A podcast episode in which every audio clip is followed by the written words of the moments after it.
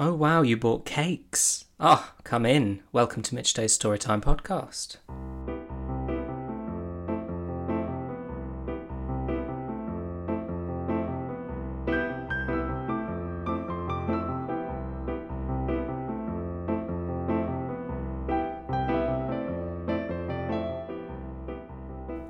Hello, and welcome to episode 11 of this lovely storytelling podcast. Today's episode is obviously a short story written by moi and performed by actor Sharon Fasanelli. Now, Sharon is a fantastic actor who I met again as I met Kate Feeney uh, through Director's Cut Theatre Company.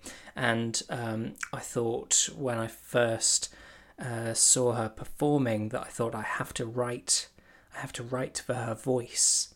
She's got a great voice, and this character um, that you're about to hear came into my mind, not based on her, but inspired, uh, inspired by her. I like writing for actors. Um, in fact, all of the pieces that you've heard so far have all been written for the actors that have performed them um, I find that really inspiring, and uh, yeah, I just um, yeah, I really like to to, to control people and put my words uh, in their mouths, like the opposite of Ursula the Sea Witch. Um, I'm the other way around. I'm putting my voice into other people. Anyway, um, so let's get right to it. This is Good Girl Lewis, performed by Sharon Fasanelli.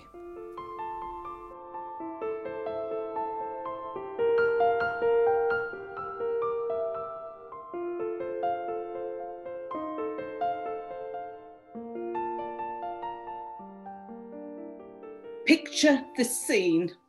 There I was in my beautiful one bedroom apartment, finishing off a 5,000 piece jigsaw puzzle of Clare Balding embracing a St. Bernard, when Lewis brought me a letter that would change our fates forever.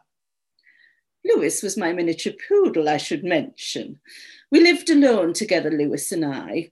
I'd always wanted a dog named Lewis since I was small, so when we got her, I decided not to let her lack of male genitalia stop me. She was such a good girl fetching my post, but I have to admit she made for a lousy guard dog. Even the Antiques Roadshow made her quiver and whimper as though Freddy Krueger were in the airing cupboard, buttering a crumpet and tempting her inside. That was a recurring dream of ours. Anyway, I digress. The letter. The letter explained that the flat beneath ours was to be converted into a commercial unit, which, after a few nervous phone calls, I realised meant a shop. I was excited at first. A mini Waitrose, my kingdom for a mini Waitrose. Lewis and I loved to share a Waitrose lasagna and a bottle of Schlur of a Sunday evening. But it sadly wasn't to be. The shop set to open beneath my feet and Lewis's tiny leathery pads was to be a super value convenience store. I was disappointed, but I figured once it opened, I could ask the proprietress to keep a stock of Lewis's favourite, duck chunks. They don't smell very nice, but with a shandy in me, they're not so bad. What to dish up, I mean, for Lewis, obviously. With her tummy full of her duck chunks, she could almost make it through a tipping point without getting the collie wobbles. You won't have to miss your mummy for long trips to the shops now, Lewis, will you? Will you? I remember saying to my little puppy princess. She was six at the time, but she was still a tiny puppy in my mind. The construction was noisy, but it gave us something new to watch from the balcony. I would hold Lewis tightly to protect her from the noises and watch the builders as they came and went. I had to imagine in some pixelation to censor out one particular builder's bottom. How can I describe it exactly? You know, when you lift the seat cushions on the sofa and there's a line of debris. That was the state of Tony, the construction worker's central cavity. Truly horrifying.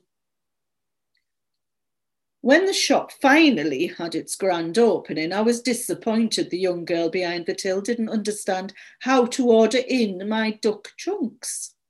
I explained to her that Lewis had anxiety and needed things to be just so. She needed more convincing, this girl, so I mentioned that Lewis used to bark viciously at anyone with a darker complexion, which was truly mortifying. But I stopped buying the Daily Mail and it cleared up almost overnight, so that's no problem anymore, I boasted. She's very sensitive, I added. But then, from above us, we both heard it. Oh, no, that's her now, I said, becoming a little anxious. The young girl raised an accusing eyebrow. No, no, she only barks at youths now. It's definitely not the other thing. I cured that affliction by replacing all the newspapers with books. Sadly, I had been right about the youths, though. I hadn't considered this as a potential problem before. Otherwise, I would have objected to the planning application when I had the chance. How could I have been so stupid? Youths gather at shops. Even in my day, my mother used to say to me, The only thing you'll get from hanging out at the shops, Olivia, is pregnant. I only ever wanted to go out to buy sweeties, so this confused me greatly. For years, I was convinced the government were hiding semen in the flying saucers. I obediently steered clear. The last thing I wanted was to start growing some sort of mouth baby. I could see the youths approaching, so I dashed upstairs and found poor Lewis running in circles and urinating her worry sprinkles everywhere, creating a stain that looked exactly like Derek Acorah. It's okay, Mummy is here, sweetheart, I said as she cowered in my arms. I popped her onto my chest and I buttoned up my cardigan around her so that just her tiny face was poking out nervously beneath my chin. This was Lewis's happy place, but she still shook violently. I peered through the French doors and counted. One, two, three, four, twelve of them. I was terrified. A grown woman terrified by children, can you imagine?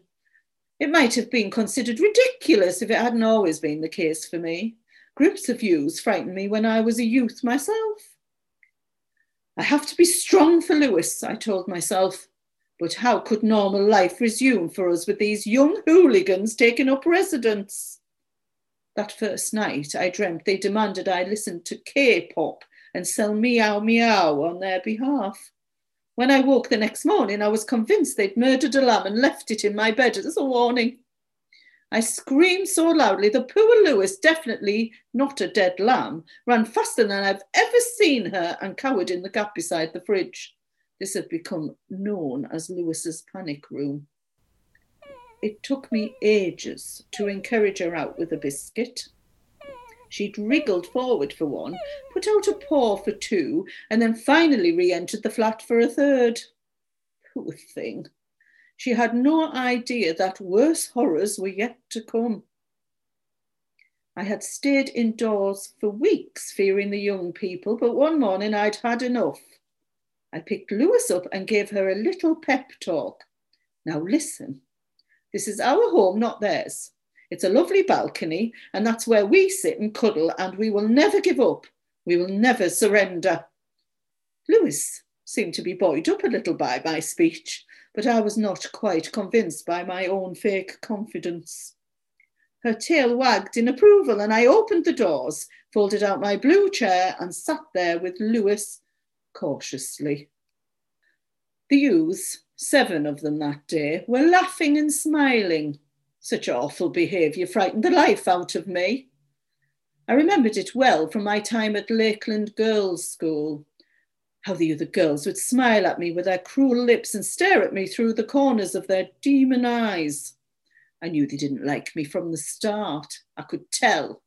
And something about me was always very amusing to them. But what? There was never any reason. I wanted to grab them by their ugly pigtails and scream, what is it that's so funny, Claudia Ramigan?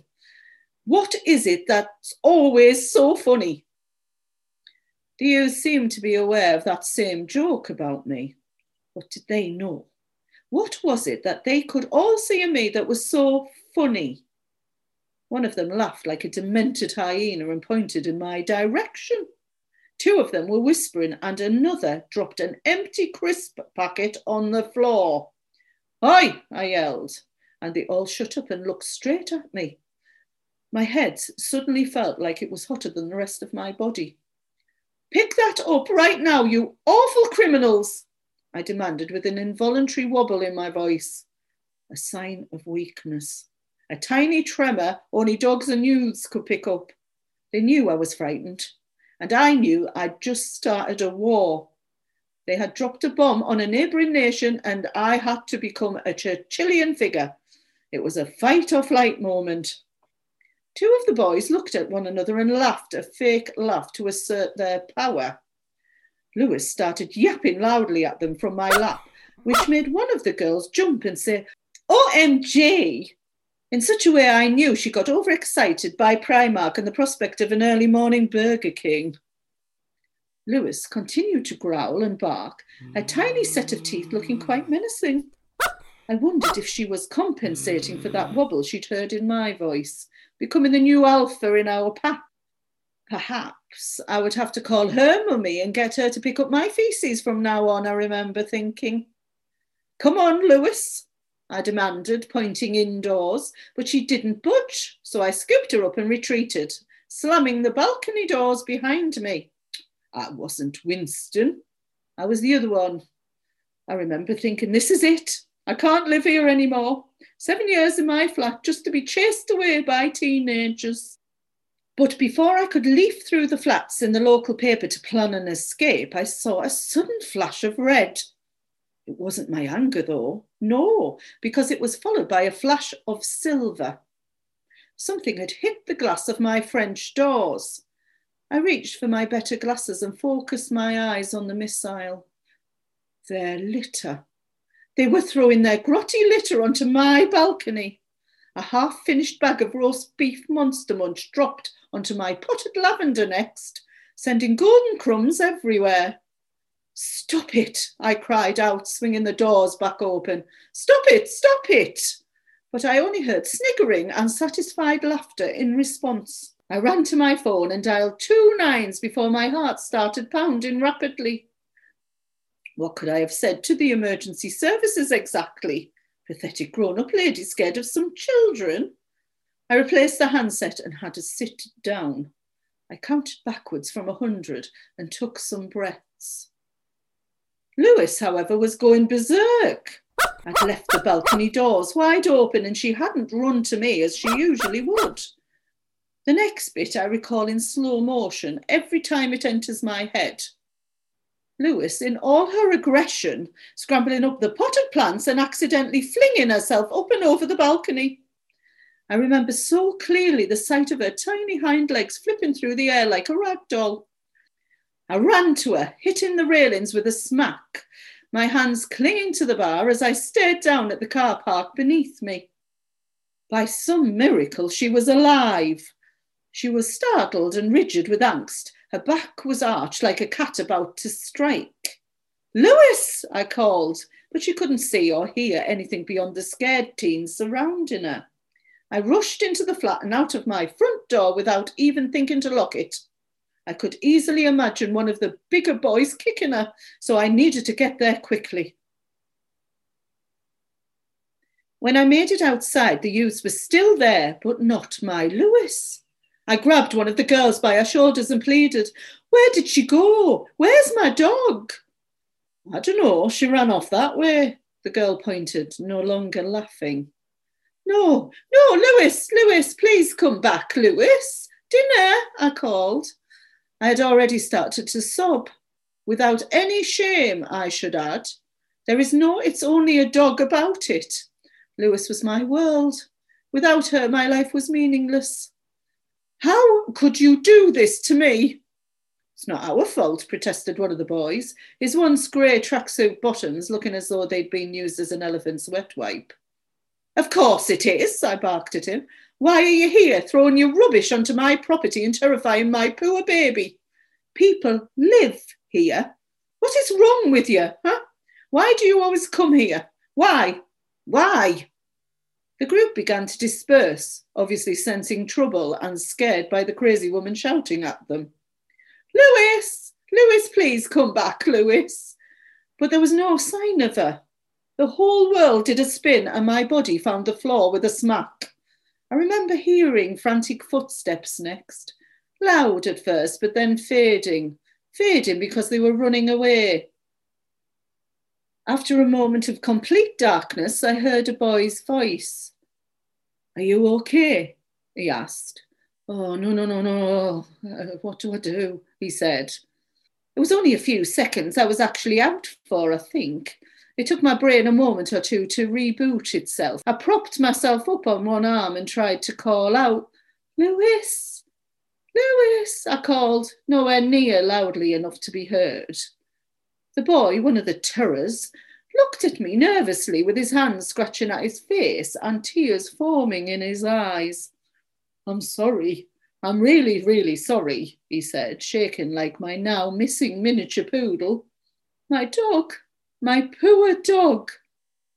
I'll help you find him, the boy said. He was the skinniest boy of the group, light haired and nervous faced, completely unthreatening. Why is it that they're all like this when they're alone, but monsters together, like a school of fish, I supposed? Where did she go? I demanded, grabbing his t shirt in my fist like I might have actually punched him. This way, he said, wiping away his guilty tears and helping me to my feet. He led me into a small woods next to us where Lewis and I would often take our walks. I hoped that perhaps she'd fled there to get her usual poo poo spot, so I took over the search and headed in that direction. I'm sorry about my friends, the boy said, panting as he walked, still full of nerves. I, I, I told them, I told them not to throw those things, but they wouldn't listen. Well, perhaps you need better friends then, terrorizing a woman in her own home. They're not usually that bad, they just got carried away. They ran. Only guilty people run, I said. They scared my poor Lewis away. I'm sorry, he said. I'll stay with you till he's found. She, she, Lewis is a girl. Not all Lewises are male, you know. You should never just assume. I'm sorry I didn't know that.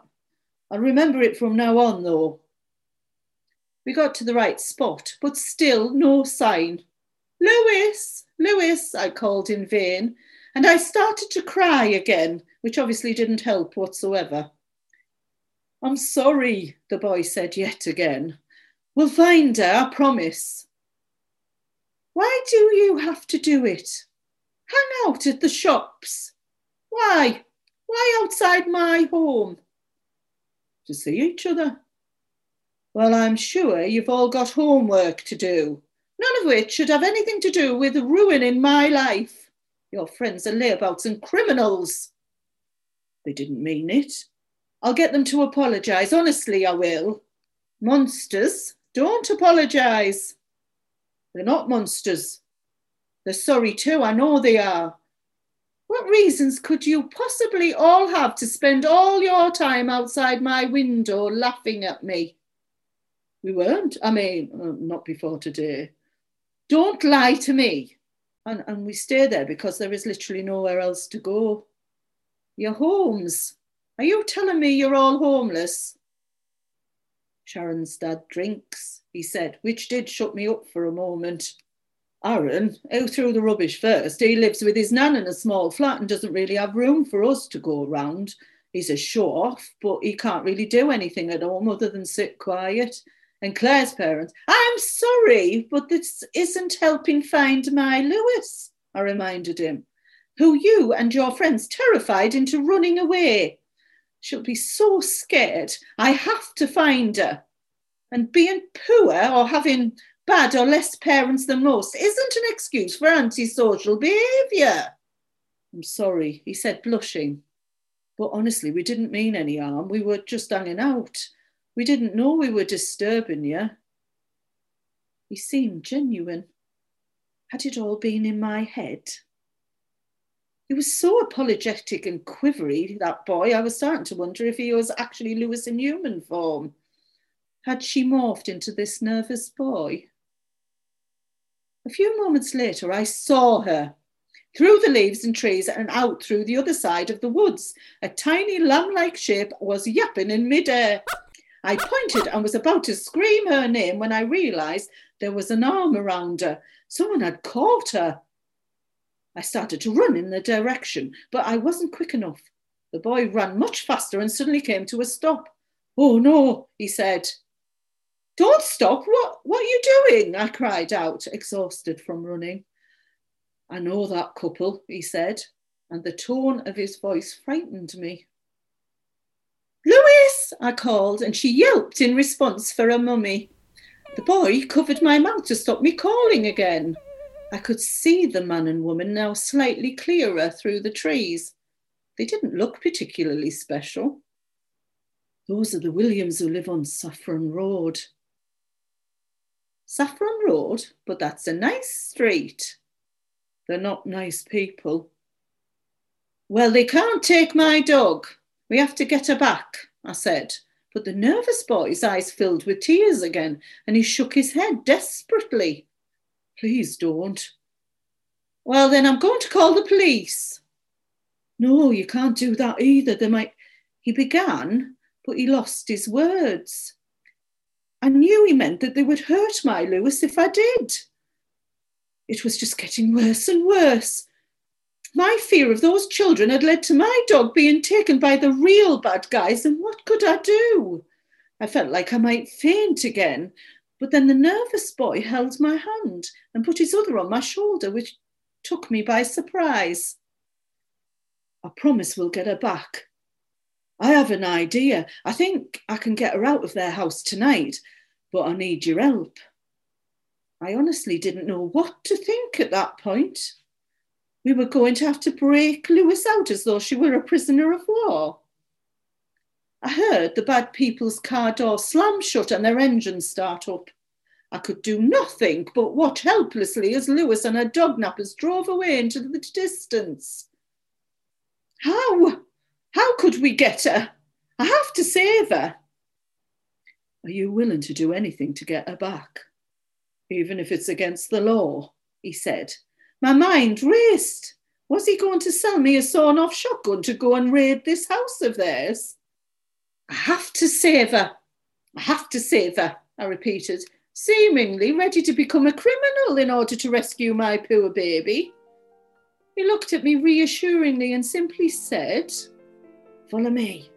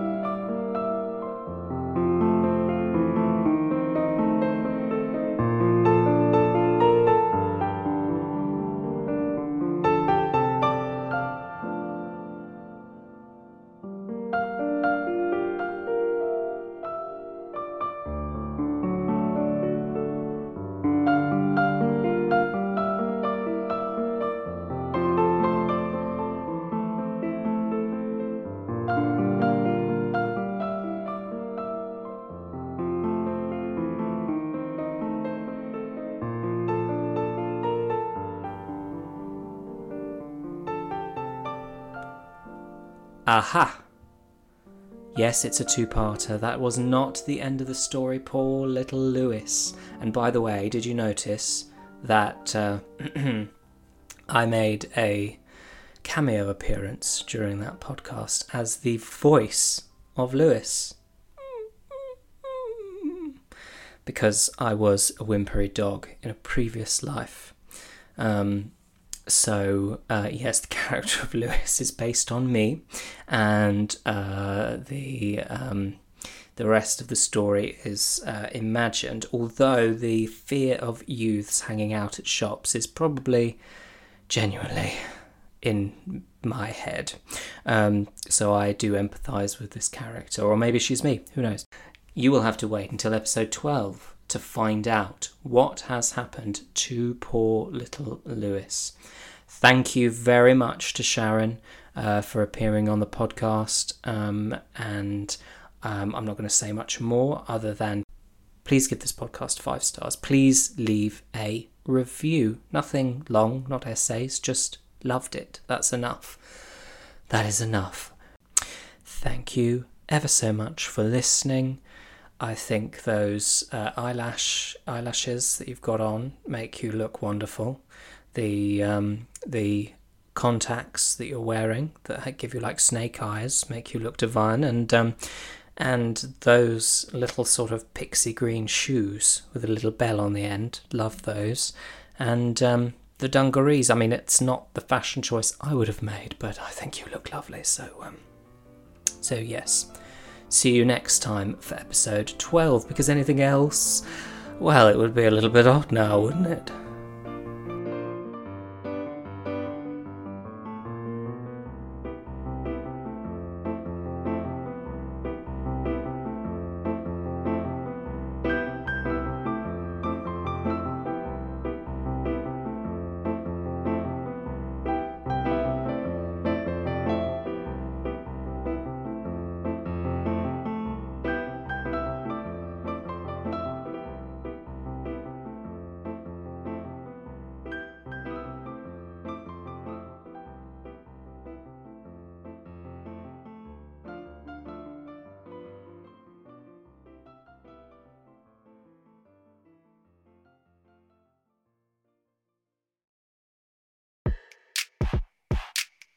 This way, he said, holding his guilty. Oh, no, do it again.